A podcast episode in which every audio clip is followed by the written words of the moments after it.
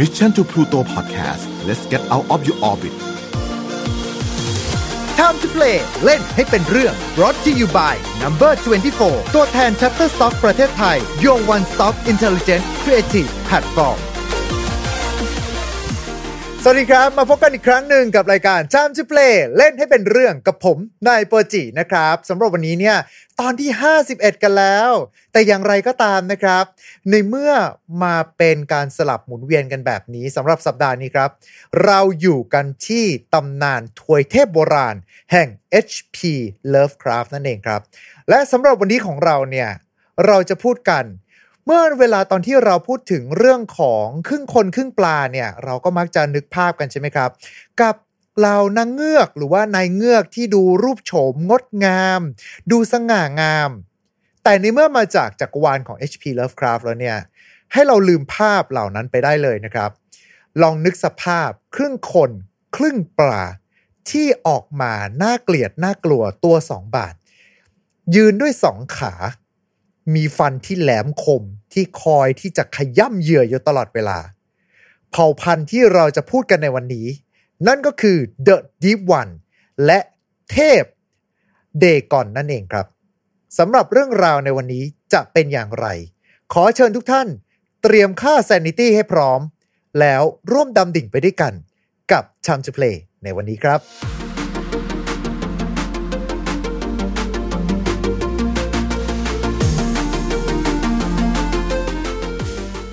เอาละครับ แล้วสำหรับวันนี้ก็เช่นเดิมเลยนะฮะ เรายังคงอยู่กันกับทางคุณซิดแอดมินกลุ่ม Lovecraftian Thailand และเจ้าของเพจ เรื่องเล่าจากข้างใต้ผืนฟ้าที่ไร้แสง สวัสดีครับคุณซิด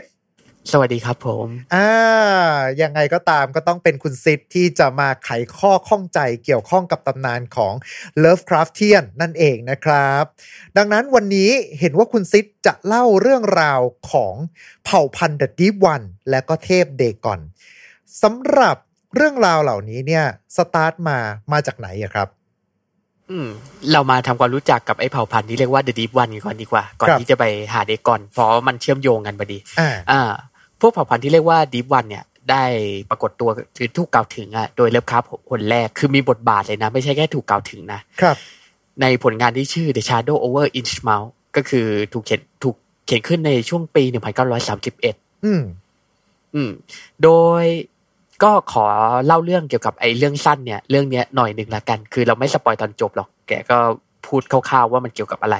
อือฮึนะครับผมครับเรื่องสั้นเอ่อเรื่องเรื่องสั้นที่ชื่อ The Shadow Over in Mount เนี่ยก็จะเป็นเรื่องสั้นที่กล่าวถึงเมืองเมืองหนึ่งที่แบบว่าห่างไกลความเจริญมากเลย ก็อยู่แบบว่าอยู่แบบแปลกแยกอะจากเมืองอื่นเลยไกลจากเมืองใหญ่ แล้วก็ไม่มีเมืองโดยรอบเลยเป็นเมืองประมงครับในแมสซาชูเซตส์โดยเมืองนี้ก็ชื่อว่า Innsmouth อืม โดยไอ้เมืองโดยไอ้เมืองที่เรากล่าวถึง เมืองเนี้ยก็จะเต็มไปด้วยคนน่ะที่มีรูปลักษณ์ประหลาดอืมในภาษาอังกฤษเขาใช้คำว่า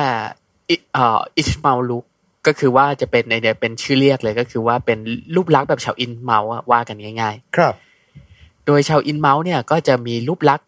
ที่แบบว่าไงก็ยังมีรูปลักษณ์เหมือนมนุษย์อยู่นะ ก็คือโครงร่างเนี่ยก็คล้ายๆมนุษย์เลย แต่จะมีรูปลักษณ์แบบมีใบหูที่เล็กแบบสังเกตเห็นได้ยาก ก็คือแบบว่าอืมถ้าเกิดไม่มองดูให้ดีนี่ก็ไม่เห็นใบหูอะว่ากันง่ายๆฮะแล้วก็จะมีดวงดวงตาโปนหน่อยคล้ายๆป่าแล้วก็อืมกระพริบไม่ได้อ่านี่คือแล้วก็จะมีนี่คือยังไม่มีใครสงสัยอีกเหรอว่า ดูยังไงก็ไม่น่าจะเป็นมนุษย์ หรือทุกคนอืมก็ยังคิดว่าคนที่อยู่หมู่บ้านนี้เป็นมนุษย์ทั้งหมด อืม ก็อาจจะแบบว่ามองแบบผ่านๆก็มันก็ยังมีรูปมีจุดเด่นของมนุษย์แบบอ่าฮะค่อนข้างจะเห็นได้ชัดไงอ่าแล้วก็อ่าจะมีศีรษะลาน แล้วก็จะมีแบบว่าฟันแหลมหน่อยอือืมมคล้ายฟันฉลามอย่างเงี้ยคล้าย ๆ แบบว่าน้องแบบฉลามโมเอะคล้ายๆน้องกุลาใช่ไหมเออคล้ายๆมองกุลาแล้วก็จะมี แล้วก็จะมีผิวแบบว่าสีเทาแกมน้ำเงิน ครับ ก็คือแบบว่าจะมีผิวสีซีดแต่นแหละ แล้วก็จะแบบว่ามีแบบ ออกแบบว่าแกมน้ำเงินหน่อยแล้วก็จะมีคอสั้น แล้วมือนี่จะมีแบบว่าไงอะจะมีคล้ายๆพังผืดอะเฮ้ยแป๊บหนึ่งคนแถวนั้นเขายังไม่ไม่เอะใจอีกเหรอว่าไอ้พวกนี้ไม่น่าจะเป็นมนุษย์แล้วอะเออ คือถ้าว่ากันง่ายคือเมืองเมืองเมืองเนี่ยแบบว่ามันอยู่ไกลหูไกลตาผู้คนมากอะอ่าฮะเออคือในช่วงแบบว่าประมาณต้นศตวรรษที่ยี่สิบเนี่ย แบบว่าการเดินทางแบบว่าเข้าไปในดินพื้นที่บางพื้นที่อะมันยังทำได้ยากไง อ่า เป็นไกลเออปืนเที่ยงประมาณนี้ เออ ประมาณฟาคายอะแล้วมันก็แบบว่าแบบว่ามันแบบโดยรอบนั้นนะมันก็แทบจะไม่มีเมืองใหญ่หรือว่ามีบ้านคนอาศัยอยู่เลยไง คือแบบว่ามันแบบว่าแปลกแยกเลยอะครับ อืม แบบว่าไกลปืนเที่ยงมากๆ คือจะเดินทางไปถึงเนี่ยก็ยากลำบากมาก แต่อย่างไรก็ตามไอ้คนเล่าเรื่องเนี่ยก็สามารถที่จะเดินทางไปถึงอ่าก็คือเดินผ่านไอ้ก็คือเดินทางผ่านเนี่ยก็คือเดินทางทัวร์เนี่ยผ่าน แล้วก็มาเจอไอ้อินเมาเนี่ย ครับ อืมก็คือจริง ๆเขาก็แบบว่าพยายามแบบว่าจะสืบแบบว่า แบบว่าประวัติครอบครัวว่ากันง่ายๆคือเขาก็เดินทางไปเรื่อย แล้วก็สืบค้นประวัติครอบครัวอะไรอย่างนี้ไปเรื่อยอืมจนมาถึงอินเมาเนี่ย แล้วก็มาพบเจอกับไอ้คนที่มีรูปร่างประหลาดเราเนี่ย ที่อาศัยอยู่ในเมืองที่เกือบจะล้างที่เรียกว่าอินเมาเนี่ยอืมอืมโดยเขาก็ถูกอธิบายไว้ว่าไอ้เมืองเนี่ยแบบว่ามันก็มีกลิ่นข้าวปลาคาคุ้งอะอ่าฮะ คือ คือพี่ยังไม่สงยังไม่เอะใจกันอีกเหรอ อืม ถ้าเป็นผมผมก็ผมก็ไม่อยู่อะ ผมก็ไม่หาข้อมูลเพิ่มแล้ววิ่งหนีเลยอะแต่ว่าประมาณนั้นแล้วทำไมเขาถึงต้องไปที่เมืองนี้เขาไปมีข้อมูลอะไรที่เกี่ยวข้องกับตระกูลเขาอยู่ในเมืองนี้เหรอครับ อืม ก็ใช้คำว่าไงดีก็คือเขาก็สัญจรไปเรื่อยอะสัญจรไปเชื่อไปทั่วแมสซาชูเซตส์อะแล้วก็ครับมาลงที่เมืองนี้ คืออมต้องการที่จะไปหาว่าตระกูลเขามาจากไหนอะไรยังไง แล้วบังเอิญผ่านมาที่เมืองนี้เฉย เออ ประมาณนั้นแหละ ก็คือฮะเดินทางเดินทางผ่านมาแล้วก็ไหนๆก็แวะซะหน่อยสิวะอะไรประมาณเนี้ยอืมๆอ่าแล้วก็ว่าแจ็คว่าพอตเลยทันทีนะจ๊ะเออก็คือว่าพอไปถึงเลสแล้วก็ได้ฟังเรื่องราวอะเกี่ยวกับไอเนี่ยเกี่ยวกับว่ากัปตันคนหนึ่งที่ชื่อเอ่อคุณ Marsh Obed Marsh ครับ อืม ก็คือกัปตันกัปตันคนเนี้ยคือเขาฟังจากเอ่อ ชาวอินชาว Innsmouth อีกคนนะที่อาศัยอยู่ในละแวกนั้นเนี่ยคือเป็นคนเมาเหล้าอย่างเงี้ยเขาก็เล่าให้ฟังฮะก็คือไป pay ได้เหล้าอะแล้วคนคนเนี้ยก็เล่าเรื่องราวเกี่ยวกับกัปตันคนเนี้ยให้ฟังอ่า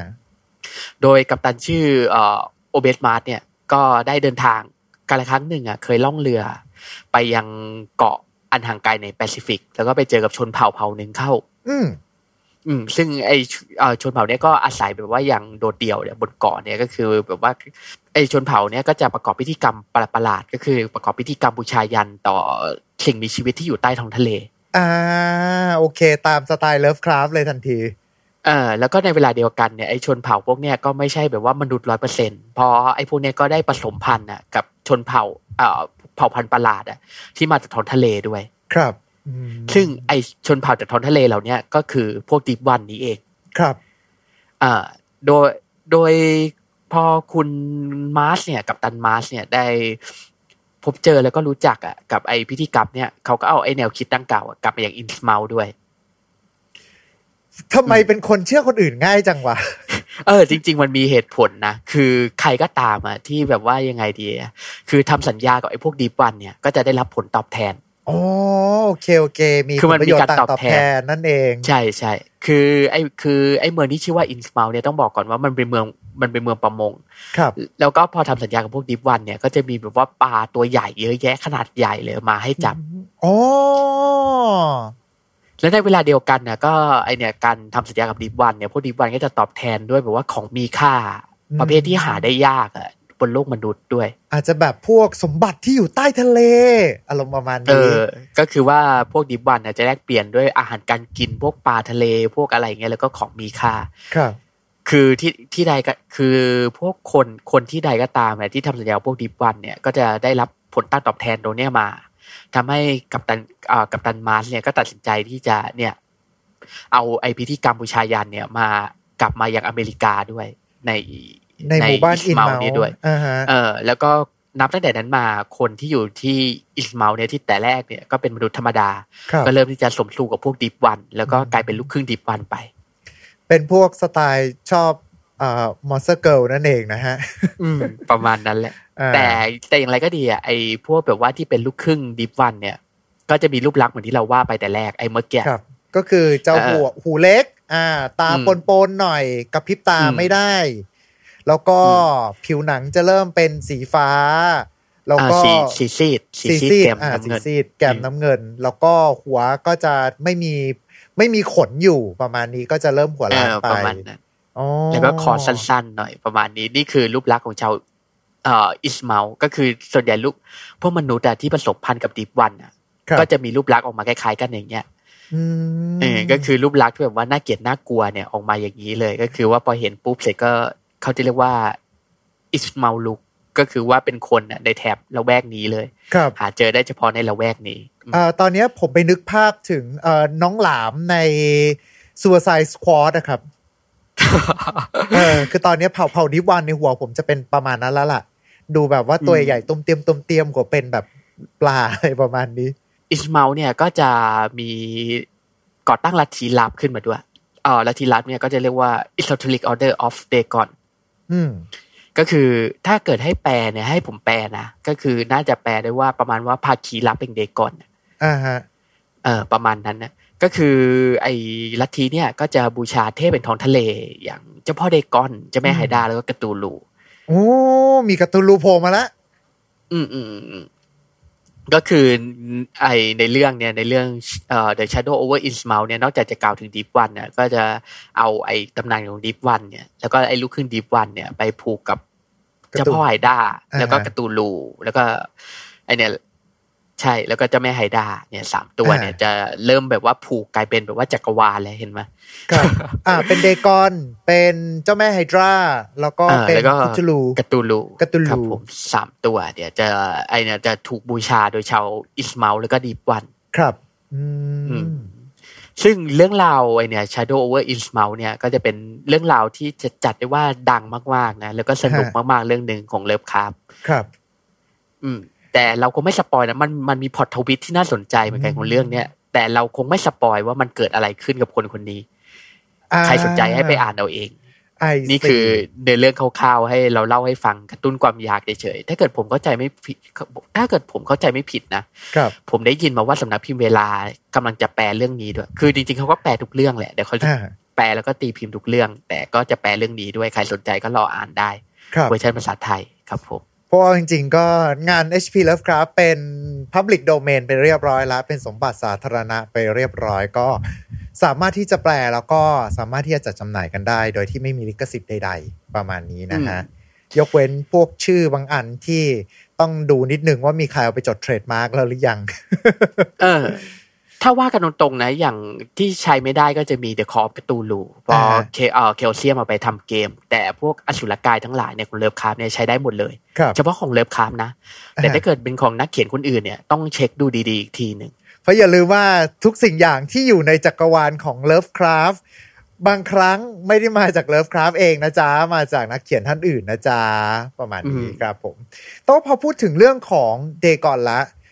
อ่าพออธิบายได้ไหมครับว่าแล้วเผ่าเดอะดิวันเราเข้าใจว่าเหมือนกับเป็นมนุษย์ปลา ก็คืออมจะเป็นมนุษย์ที่คือรูปร่างเหมือนคน แต่ว่าหัวจะเป็นปลา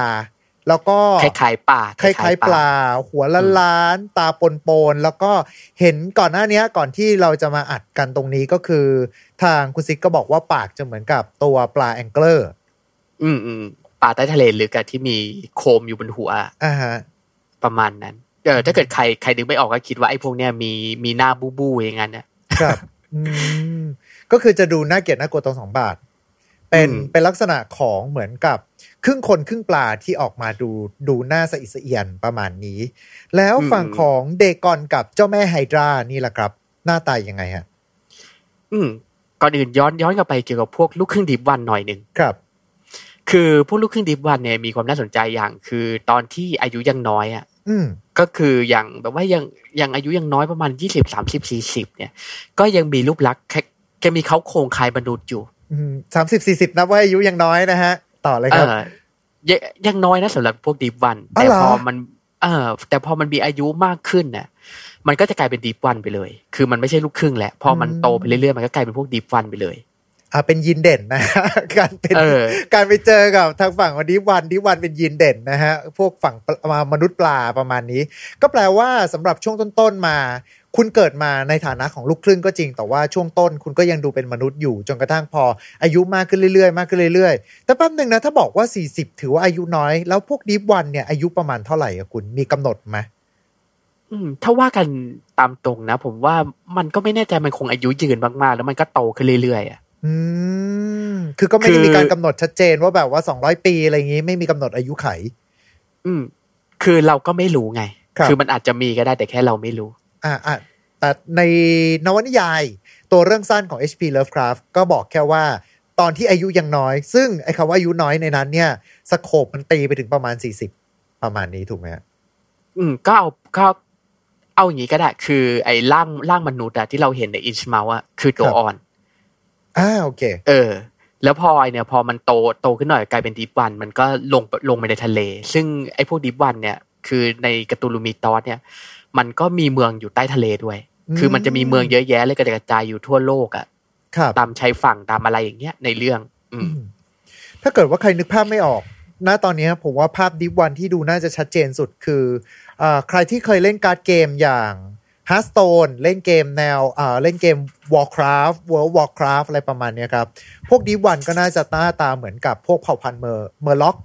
ถูกไหมอืมอืมเป็นครึ่งคใช่นครึ่งใช่ปลาแต่ว่า Murloc มันจะตัวเล็กๆหน่อยในขณะที่เออตรงมันพวจะกแบนี้วก็จะแบบแบวหน่อยเออน่าจะแบลไอ้นี่คือแบบว่ามาล่ำๆพร้อมกับเออฟันเคี้ยวใหญ่ ๆ ที่พร้อมจะกลืนกินทุกคนอารมณ์ประมาณนี้ เออรูปร่างหน้าตาผมว่ามันจะหนักไปทางพวก Naga มากกว่าอ่าฮะก็คือเหมือนครึ่งคนครึ่งปลา Naga ของ Warcraft เลย อ่าอืมโอเค แต่ว่าอาจจะไม่ได้ประมาณหางเป็นหางเป็นงูอะไรอย่างงี้ไม่เป็นแบบนั้นเออคือมันจะมีไอก็คือพวกไอ Deep One เนี่ยที่โตเต็มตัวเนี่ยคือมันจะมีลักษณะเด่นของปลามากกว่ามนุษย์ครับ คือเขาโครงอะมันยังแลดูเหมือนมนุษย์อยู่ไง ก็ยังมีแบบสองแขนมีขาอาจจะมีขาอ่าประมาณเนี้ยอาจจะยังมีขาอยู่แล้วก็ร่างกายเนี่ยก็จะเริ่มถูกห่อหุ้มด้วยเกล็ดแหละคือไม่ได้มีเนื้อหนังแบบมนุษย์แหละจะห่อหุ้มด้วยเกล็ดเลย ผมแค่กำลังพยายามนึกภาพอยู่ว่า ตอนที่คนในหมู่บ้านนี้พยายามที่จะมีลูกกับเผ่าพันธุ์นี้ ผมแค่รู้สึกว่าแบบ มันดูสยดสยองมากอะ ยังไงก็ไม่รู้อะผมว่าพวกชาวเมืองนี่ก็คงมีแบบว่ารูปแบบแนวคิดคือแบบชาชินไปแล้วมั้งคือมันเป็นเรื่องที่แบบว่าปกติที่เกิดขึ้นในเมืองอะประมาณแบบดูนะสิเธอ พี่เขาฟันแหลมมากเลยอะกล้ามก็ใหญ่แถมผิวเออผิวผิวแบบซีดสีฟ้ามากดูแบบว่าเซ็กซี่อะอะไรอย่างนี้เหรออืมก็น่าจะประมาณนั้นนะก็คือแบบว่าพวกรูปลักษณ์แบบมนุษย์อย่างเราอะครับอาจจะดูแปลกสำหรับพวกเขาก็ได้เพราะในเมืองนั้นมันก็มีแบบลูกครึ่งดีบันหมดอะ อืมไอซีใช่ไหมมันก็มีแบบว่าหน้าบูบูนี่หมดอะพวกหน้าบูบูนั่นก็อาจจะถูกมองว่าหน้าตาดีก็เป็นสำหรับแบบว่าสาวๆก็เป็นได้อ่าโอเคโอเคโอเคโอเคเก็ตละเก็ตละเก็ตละใช่ไหมครับเพราะไอเนี่ยเออ มันมีอีกอย่างที่น่าสนใจอะคือชาวดิฟวันเนี่ย คือไม่ว่าจะไอ Deep One เนี่ยจะมาจากฝั่งพ่อ หรืออาจจะเป็น Deep One ฝั่งแม่ แต่ลูกออกมา ก็กลายเป็นลูกลูกครึ่ง Deep One เนี่ยมันชาว Innsmouth เนี่ยหมดทั้งหมดเลยก็คือ ไอยีนไอยีน Deep One เนี่ยมันเป็นลักษณะที่ค่อนข้างจะเด่นมาก โดยไอ Deep One ก็เหมือนที่เราเอ่ยถึงไปอะมันจะมีลักษณะเด่นของปลาก็คือมีเกล็ดมีเริ่มเริ่มไม่มีผิวหนังแล้ว จะจะมีเกล็ดขึ้นตามร่างแล้วหน้านี่ก็มีลักษณะเด่นของปลาปลาใต้ทะเลหรือก็ค่อนข้างชัดเลยครับก็คือมีฟันแหลม แล้วก็ไอ้มือเนี่ยก็เริ่มที่จะแบบว่ามีพังผืดแล้วก็กลายเป็นกรงเล็บอ่าฮะเอ่อก็คือแบบว่ามันจะกลายเป็นแบบว่าอสุรกายไปเลยอะจะมันจะไม่เหลือแทบจะไม่เหลือเขาโครงของมนุษย์และนอก นอกจากว่ายังมีโครงร่างแบบสองมือสองไอยังมีหัวมีแขนมีขาอยู่เหมือนมนุษย์แค่นั้นเอง แต่มันก็กลายเป็นตัวประหลาดไปแล้ว พวก Deep One เนี่ยไอซีไอซีอืมครับ โดยพอย้อนกลับมาที่เราเอ่ยถึงค้างไว้ว่าเด็กก่อนเนี่ยควรจะมีรูปร่างยังไง ก็ถ้าว่ากันนำตรงนะเขาก็ยังถกเถียงกันอยู่ว่าจริง ๆ ไอเด็กก่อนเนี่ยควรจะมีรูปร่างยังไงอืม เพราะอย่างไอที่เลิฟคราฟได้อธิบายไว้ในเรื่องสั้นที่ชื่อเด็กก่อน ก็คือเป็นเรื่องสั้นเรื่องแรกๆเลยที่เขาได้เขียนในปี1917ครับ เขาก็ได้เอ่ออะอธิบายไว้ว่ามันเป็นเหมือนมนุษย์ป่า มนุษย์ปลา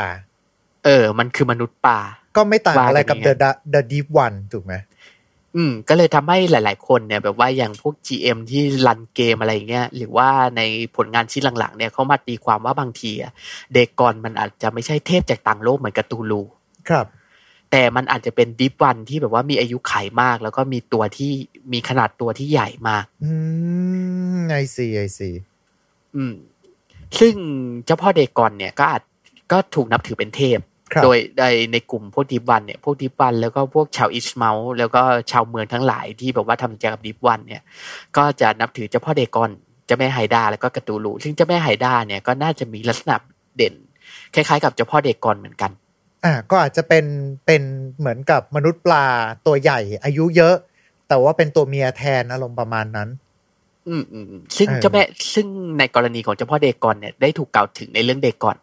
ใช่ไหมครับ แต่เจ้าแม่ Hydra เนี่ยจะถูกเอ่ยถึงแต่นามเฉยอ๋อโอเคโอเค ซึ่งเราก็ไม่รู้ว่ารูปร่างของเจ้าแม่ Hydra เนี่ยแท้จริงแล้วเป็นยังไง มันอาจจะมีลักษณะเด่นที่แบบว่าแปลกแยกไปจาก Deep One ปกติก็ได้ ครับ แล้วทำไมแต่จะอ่าเชิญต่อเลยครับ ครับผม แต่เจ้าพ่อ Dagon เนี่ยจะมีลักษณะเด่นแบบมนุษย์ปลาเนี่ยค่อนข้างชัดเลย อืมไอซีฮะ แล้วถ้าเป็นอย่างนั้นทำไมเผ่าพันธุ์เดอะดีฟวันถึงต้องไปบูชาคุทูลูด้วย ทั้งทั้งๆที่ดูแล้วน่าจะไม่เกี่ยวข้องอะไรกันเลยหรือเปล่า อืม นั่นน่ะสิเป็นถ้าว่าถ้าว่ากันตรงๆนะผมว่าการ์ตูลูเนี่ยก็มามามันก็ถูกแบบว่ายังไงเนี่ยถูกนับถือโดยหลายเผ่าพันธุ์ไงครับแล้วไอ้พวกอ่าดิฟวันเนี่ยก็มักจะอาศัยอยู่ในเมืองแบบว่าเมืองใกล้น้ำอะอืมฮึอย่างอิสมาลนี่ก็เป็นเมืองประมงใช่ไหมใช่ ก็คือว่าพอไอเนี่ยตอนแรกก็เป็นแบบว่าลูกครึ่งดิฟวันอยู่ พอฮะโตขึ้นมาก็ดิฟวันก็ลงน้ำไปเลยประมาณเนี้ยซึ่งการ์ตูลูมันก็เป็นสิ่งมีชีวิตที่อาศัยอยู่ในท้องทะเลอย่างเงี้ยอ่าไอซีมันก็อาจจะแบบว่ามีค่ารับใช้เนี่ยเป็นเหล่าเดดิฟวัน ก็คือสามารถสื่อสารกับพวกดิฟวันที่อาศัยอยู่ในใต้ทะเลอะไรด้วยกันอย่างนี้ได้ ก็เลยนับถือการ์ตูลูไปด้วย ครับอือืมก็ถือว่าเป็นจุดเชื่อม แต่ว่าคุทูลูนี่ถูกสร้างมาก่อน เอ่อเดกอนถูกปะหรือว่าสร้างมาหลัง อ่า เดกอนต้องมาก่อนสิเพราะเดกอนมาปีหนึ่งพันเก้าร้อยสิบเจ็ดอ่าฮะคอบการ์ตูลูนี้มาก็ปีหนึ่งพันเก้าร้อยี่สิบเก้าแหละแล้วข้อมูลที่บอกว่า The Deep One ก็บูชาด้วยเนี่ย มันมาจากไหนอะครับ ก็จากในเรื่องนี้เลย ในในเรื่องนี่แหละชัดอ่า The Shadow over Ismail เนี่ยแหละครับ ผมอ่าฮะก็คือไอเนี่ยใน The Shadow over อ่าใน The Shadow over Ismail เนี่ยก็จะกล่าวถึงภาคีลับแห่งเดกอนเนี่ย ซึ่งมันก็มีอธิบายไว่าเช่นศัพท์เลยว่า ไอลัทธิประหลาดเนี่ยอืมก็คือไอลัทไอลัทธิลับที่เจอได้เฉพาะในอิสมาลเนี่ย ก็จะบูชาเจ้าพ่อเดกอนเจะแม่ไฮดาแล้วก็กาตูลูอืมครับอืมครับผมโอเคโอเค ซึ่งพอมาเป็นแบบนั้นเสร็จปุ๊บแล้วเนี่ยเอ่อส่วนของตัว ตัวงานของทาง HP Lovecraft ในเดกอนก็มีมาแล้ว แล้วก็ตามมาด้วยฝั่งของตัว The Shadow over in Mount ถูกไหมครับ อืมอืมใช่ครับแล้วก็ผมจะมีสองเรื่องเนี่ยแหละ อ่า เป็นสองเรื่องนี้ แต่ว่าตรงกลางก็จะขั้นด้วย The Call of Cthulhu ซึ่งตรงนั้นก็จะก็เลยทำให้กลายเป็นว่าฝั่งเผ่าพันธุ์ The Deep One เนี่ยก็เลยไปนับถือคุทูลูด้วยเช่นเดียวกันประมาณนี้ อืม ใช่ครับผม ก็ครับประมาณนั้นแหละ อืมโอเคครับผม แล้วมาพูดถึงเรื่องนั้นกันบ้างดีกว่า มาพูดถึงเรื่องของอาอิทธิพลกับงานด้านอื่น ๆ บ้างดีกว่า เพราะว่าเอาจริงๆแล้ว ผมจำได้ว่าเดกอนน่ะ ผมเคยดูหนังทาง HBO เว้ย ตอนช่วงประมาณแบบปี2000ต้นๆน่ะ ผมจำได้มันมีหนังอยู่ แต่มันไม่ใช่มนุษย์ปลานะคุณมันเป็นปลาหมึก ไม่ใช่เหรอ เออเออเออ ต้องอธิบายนิดนึงคือ Dagon เนี่ย มันจะมีเวอร์ชันหนังในปี 2001 ของครับลุง Stuart Gordon อืม ซึ่งเอ่อสำหรับท่านท่านที่สนใจนะต้องอธิบายเพิ่มเติมนิดนึงเผื่อท่านใดสนใจก็คือลุง Stuart Gordon เนี่ยจะแกเป็นแฟน Lovecraft อะฮะ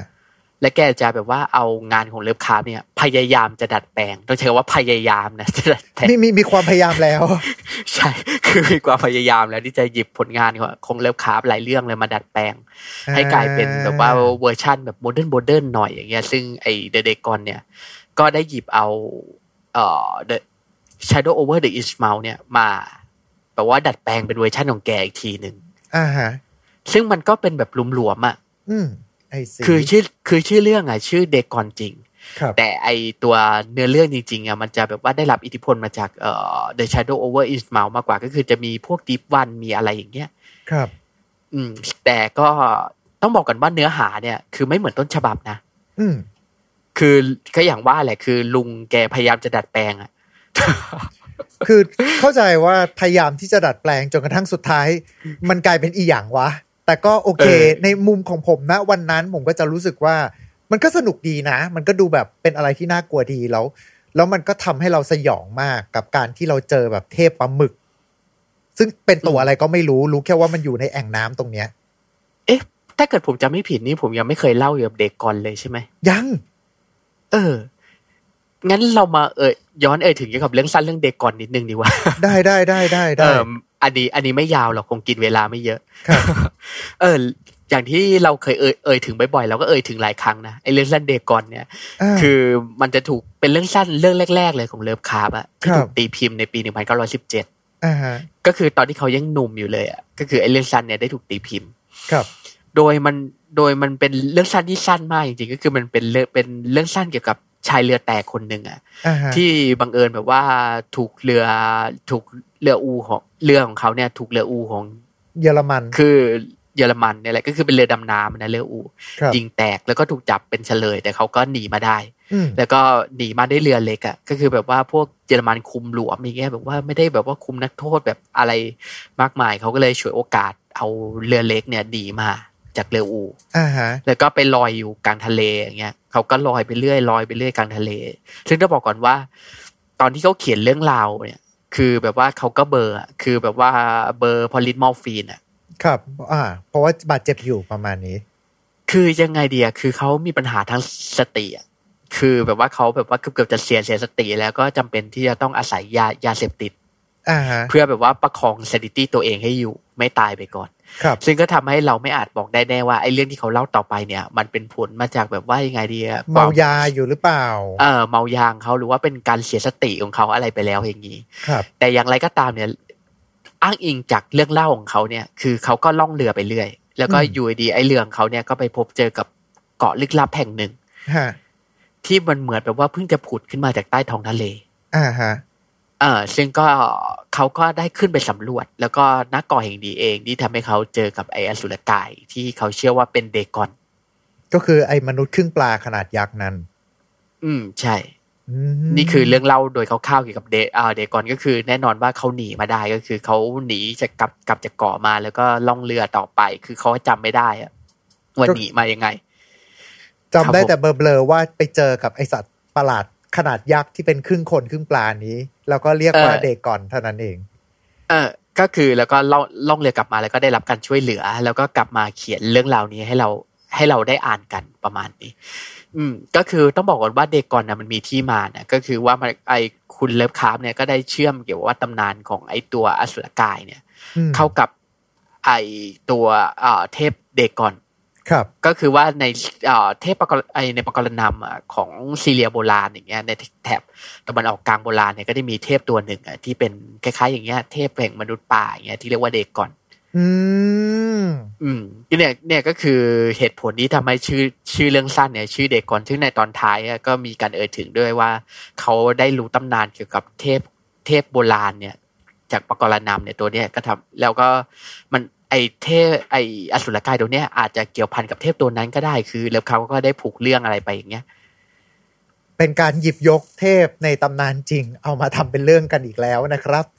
อืม คืออมต้องบอกก่อนว่าไอ้เรื่องนี้ถูกแปลแล้วนะ คือเป็นเรื่องแรกในนี่เลย ในสำนักพิมพ์เวลาที่แปลเลย คือเปิดมาก็เจอเลยเป็นเรื่องแรกเลยอ่าถ้าใครสนใจก็ลองหาดูได้ยินว่าจะพิมพ์ใหม่รอบสองเลยเนี่ย ครับ อ่า นี่ก็คือเรื่องเดกอน ซึ่งพอมาเทียบกับหนังที่เป็นเดกอน อันนั้นเนี่ยคือพยายามที่จะอิงมาจากตัว The Shadow Over the Inmount ซึ่งอืมมันก็จะเป็นเรื่องราวอีกแนวหนึ่งไปเลย แล้วก็ตัวที่มันโผล่มาในนั้น เทพ Dagon ก็ไม่ใช่เทพ Dagon ด้วย แต่ว่าเป็นเทพที่ดูเป็นเทพปลาหมึกมากกว่า อืม คือแบบว่ายังไงดีอะแกก็พะพยายามดัดแปลงอะฮะโอเค แล้วก็นอกจากนี้ก็คือจะมีเป็นเกมด้วยเช่นเดียวกัน ซึ่งตอนนี้ก็เท่าที่ search มาตะกี้เห็นอยู่บน Steam ด้วยนะครับ ก็จะเป็นเกม The Dark Corner of the Earth เป็นตำนานเอ่อ HP Lovecraft นั่นเอง เป็นอ่า Call ก็ of คือ Cthulhu Dark Corner ใช่ of the Earth ปี 2005 แต่ก็ภาพดู grotesque นิดหนึ่งก็เอ่อส่วนคะแนนได้เป็นมิกซ์นะฮะ ก็แปลว่ามีทั้งคนชอบกับมีคนไม่ชอบแน่เลยก็อธิบายเพิ่มเติมหน่อยนิดหน่อยนะว่าไอ้เกมเนี้ยจริงๆอะไอตอนยุคที่มันออกมาตอนปีอ่า2005 ตอนนู้นน่ะคือแบบว่าก็อย่างว่าแหละคือกราฟิกมันก็ตกยุคไปแล้วอะคือถ้าเกิดมองจากคนยุคนี้ไปอะใช่ไหมอย่าง เด็กเด็กมีอายุที่คุ้นชินอ่าอย่างเข้าใจกราฟิกเข้าใจแบบว่า Battlefield อะไรเงี้ยพอก็ย้อนกลับไปเล่นแบบเกมแนวนี้แบบเฮ้ยอะไรวะทำไมมันน่าเกลียดจังวะแต่จริงๆอะสำหรับยุคนั้นนะไอ้เกมนี้น่ากลัวมากนะอ่าครับผม คือมันเป็น Call of Cthulhu ที่แบบว่ามีความซื่อตรงต่อ Cthulhu Mythos มากอะอืม I see คือต้องบอกก่อนว่าถ้าเกิดว่าใครชอบแบบว่าตำนาน Cthulhu Mythos เนี่ยไอเกมเนี่ยคือเป็นหนึ่งในเกมจาก Cthulhu Mythos อะที่ดีที่สุดเกมหนึ่ง อะอันนี้คอนเฟิร์มโดยคนที่เป็นแฟนของ Cthulhu Mythos นะฮะ เป็นชาว Lovecraftian ที่แท้ทรู คือต้องบอกก่อนว่าถ้าเกิดคุณรับกราฟิกอย่างนี้ได้อะครับก็ควรจะเล่นครับเพราะมันมีอะไรหลาย ๆ อย่างจาก Cthulhu Mythos เนี่ยไปยัดอยู่ในเรื่องนี้ก็คือไอ้ Dark Corner of the Earth เนี่ยมันก็จะมีเนื้อหาผูกผูกกับเอ่อคือจริง ๆ มันก็เป็นเนื้อหาที่ได้รับอิทธิพลมาจาก Shadow over Innsmouth อะ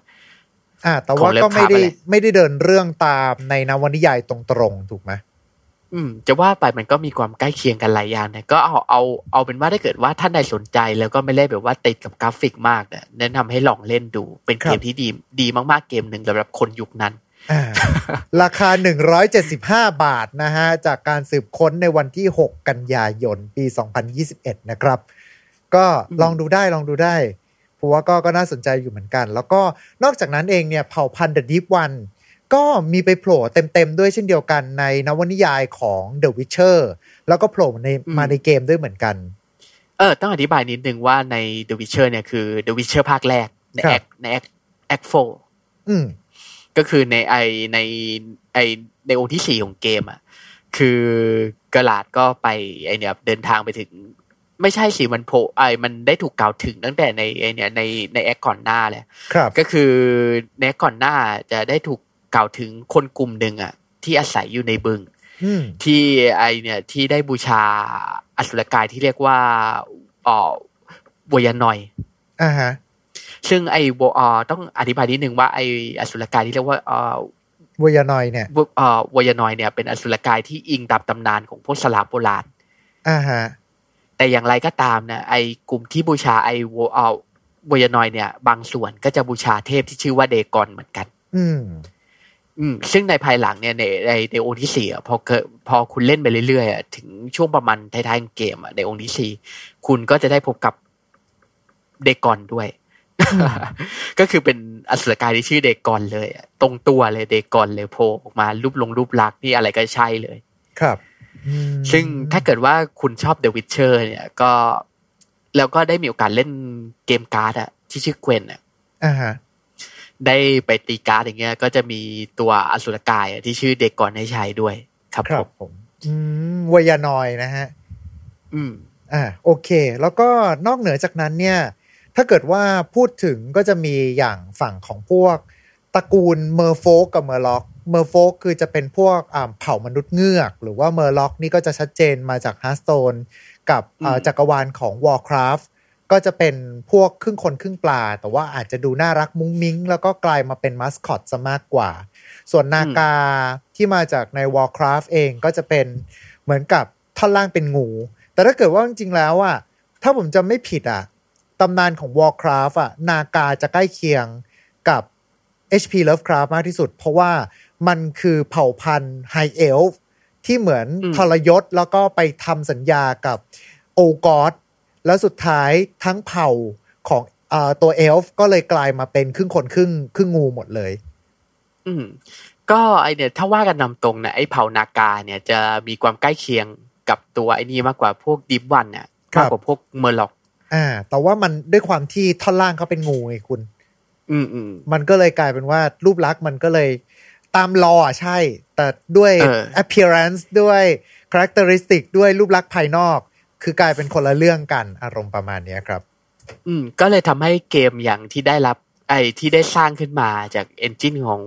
Warcraft T เนี่ย อย่าง Dota เนี่ยอ่าก็จะมีแบบว่ารอที่ผูกกับพวกดิฟวันด้วยอย่างสลาดา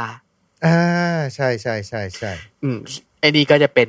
ถ้าเกิดผมจะไม่ผิดมันจะถูกอธิบายไว้ในรอค่อนข้างชัดเลยนะว่าเป็นดีฟวันเลย ครับอืมอืม แต่รูปลักก็ษเลยณ์อาจจะแตกต่างจาก HP Lovecraft อืม เพราะมันจะมีหางใช่ไหมใช่เพราะท่านล่างมันมันใจเนี่ยมันจะกลายเป็นคล้ายๆ หางงูมากกว่า ใช้เลื้อยเอาไม่ได้ใช้เดิน ใช่ แล้วก็อืมเอาจริง ๆ แล้วอะผมไม่แน่ใจ อันเนี้ยด้วยความเคารพเลย ผมค่อนข้างมั่นใจว่าอะมันมันอาจจะเป็นเรื่องราวของความบังเอิญหรือ หรือว่าคนที่แต่งเรื่องเนี้ยเขาก็ มีความคุ้นชินกับนวนิยายของ H.P. Lovecraft มาตั้งแต่แรก นั่นก็คือเรื่องเอ่อ Creature from the Black Lagoon อืมอืมอืมอ่า ซึ่งตัวเนี้ยครับ Creature from the Black Lagoon ก็คือจะเป็นลักษณะของมนุษย์ครึ่งคนครึ่งปลา แล้วก็กลายมาเป็นเอ่อเหมือนกับไอคอนของหนังสัตว์ประหลาดไปตัวหนึ่งเลย ถ้าเกิดว่าอ่าในยุคประมาณพวกช่วงหนังเขาดำมันก็จะมีแบบ Dracula ที่เราเริ่มจะเห็นแล้วว่า Dracula ก็จะเริ่มกลายมาเป็นแบบ เหมือนเป็นท่านเขาอะแล้วก็อืมจะมีเอ่อพวกแฟรงเกนสไตน์ที่เริ่มจะมีตะปูตอกที่หัว แล้วก็แบบว่าดูใหญ่ ๆ หน่อย ในขณะเดียวกันเนี่ยก็จะมีตัวนี้โผล่ออกมาก็คือจะเป็นสัตว์ประหลาด เขาก็ไม่ได้ใช้ชื่อว่า The Deep One นะ เป็นครึ่งคนครึ่งปลามาจาก Creature from the Black Lagoon แล้วจริง ๆ ตอนแรกเนี่ยอ่าถ้าผมจำไม่ผิดรู้สึกว่า ตอนที่เขาทำหนังเรื่องมัมมี่เขากล่าวว่าเขาจะทำให้มันกลายมาเป็นจักรวาล Dark Chronicle อะไรประมาณเนี้ยครับอืมซึ่งก็จะเป็นการรวมหนังสัตว์ประหลาด พวกอ่ายุคเขาดำอันกันเอาไว้ แล้วก็หนึ่งในนั้นคือตัวนี้รวมไปถึงด้วยลักษณะแบบที่เป็นครึ่งคนครึ่งปลาเนี่ย ก็เลยสืบทอดมาอยู่ในวรรณกรรมจำนวนมาก รวมไปถึงหนังจำนวนมากด้วยเช่นเดียวกัน ไม่ว่าจะเป็นทั้งอย่างตัวฝั่งของแอบอับราฮัมเซเปียนจากเฮลบอย อืมอ่า ตัวนี้ก็ก็จะมีความคล้ายคลึงก็คือเป็นครึ่งคนครึ่งปลา แต่ว่าอ่าด้วยความที่เป็นตัวเฮลบอยก่อนหน้านี้เหมือนคุยกับทางคุณซิดคุณซิดก็บอกว่าตัวเฮลบอยเนี่ย เรื่องเนี้ยเขาก็จะมีความสอดแทรกเอา HP Lovecraft เข้ามาใส่ตั้งแต่แรกอยู่แล้วล่ะเออคือต้องอธิบายเพิ่มนิดนึงว่าจริงๆอะผมก็สงสัยอยู่เหมือนกันนะว่าจริงๆไอตอนนี่หมายถึงไอผมเอ่ยถึง ผมจะไม่เอ่ยถึงไอเนี่ยHellboy ฝั่ง comic นะผมจะอ่าเอ่ยถึง Hellboy ฝั่ง movie ก่อนครับก็คืออย่างที่เราทราบกันว่าคุณ Guillermo del del Toro อะอืมแกเป็น Lovecraftian แท้ แกเป็นโอตาคูด้วย แกเห็นกันดั้มหนึ่งตอนหนึ่งแล้วแกน้ำตาไหล เออ ประมาณนั้นนะคือแกจะเป็นแบบว่า Lovecraftian แบบว่าที่ศรัทธาใน Lovecraft มากอะแล้วครับแกจะใส่อะไรเยอะแยะเต็มไปหมดเลย ในอ่าเนี่ยในผลงานของแกแบบว่าผลงาน แกจะชอบแบบว่าแทรกอะความเป็น Lovecraft เอาไว้ครับ ใช่ไหมซึ่งก็เลยทำให้แบบว่าบางทีก็น่าสงสัยว่าจริง ๆ ไอ้ตัวละครที่เป็นเพื่อนเพื่อนของ Hellboy ตัวเนี้ยจริง ๆ แล้วมันคุณ Guillermo del Toro แกอาจจะแบบว่าอิงการออกแบบมาจาก Deep One หรือเปล่า แต่อันนี้ผมไม่ได้ยืนยันนะคือเออแค่เอ่ยถึงเฉยแต่มันก็มันก็มีอยู่ในนั้นแล้วนะ มันก็มีอยู่ใน comic แต่แรกแล้วนะก็อาจจะเป็นไปได้หรือเปล่าว่า คือไอ้ตรงเนี้ยที่ผมยกขึ้นมาเป็นเพราะว่าข้อหนึ่งเลยคือ สไตล์ของนั่นนะครับ สไตล์ของตัวละครที่เป็นครึ่งคนครึ่งปลา ที่ไม่ใช่แบบนางเงือกอะที่ไม่ใช่แบบว่า Little Mermaid อะไรประมาณเนี้ยคือมันก็เหมือนกับถูกสร้างขึ้นมาตั้งแต่ยุคนั้น อาจจะได้รับอิทธิพลมาจาก Creature from the Black Lagoon อาจจะเป็นอย่างนั้นก็เป็นไปได้ หรืออาจจะเป็นไปได้ว่าก็สุดท้ายก็ได้อิทธิพลมาจาก H.P. Lovecraft นั่นน่ะแหละ แต่ว่าจุดหนึ่งเลยที่ค่อนข้างจะชัดเจน แล้วก็เรียกได้เลยว่า คนที่เป็น Lovecraftian จะต้องร้องอะกันเลย นั่นก็คือมาจากเกม Bloodborne ๆฮะ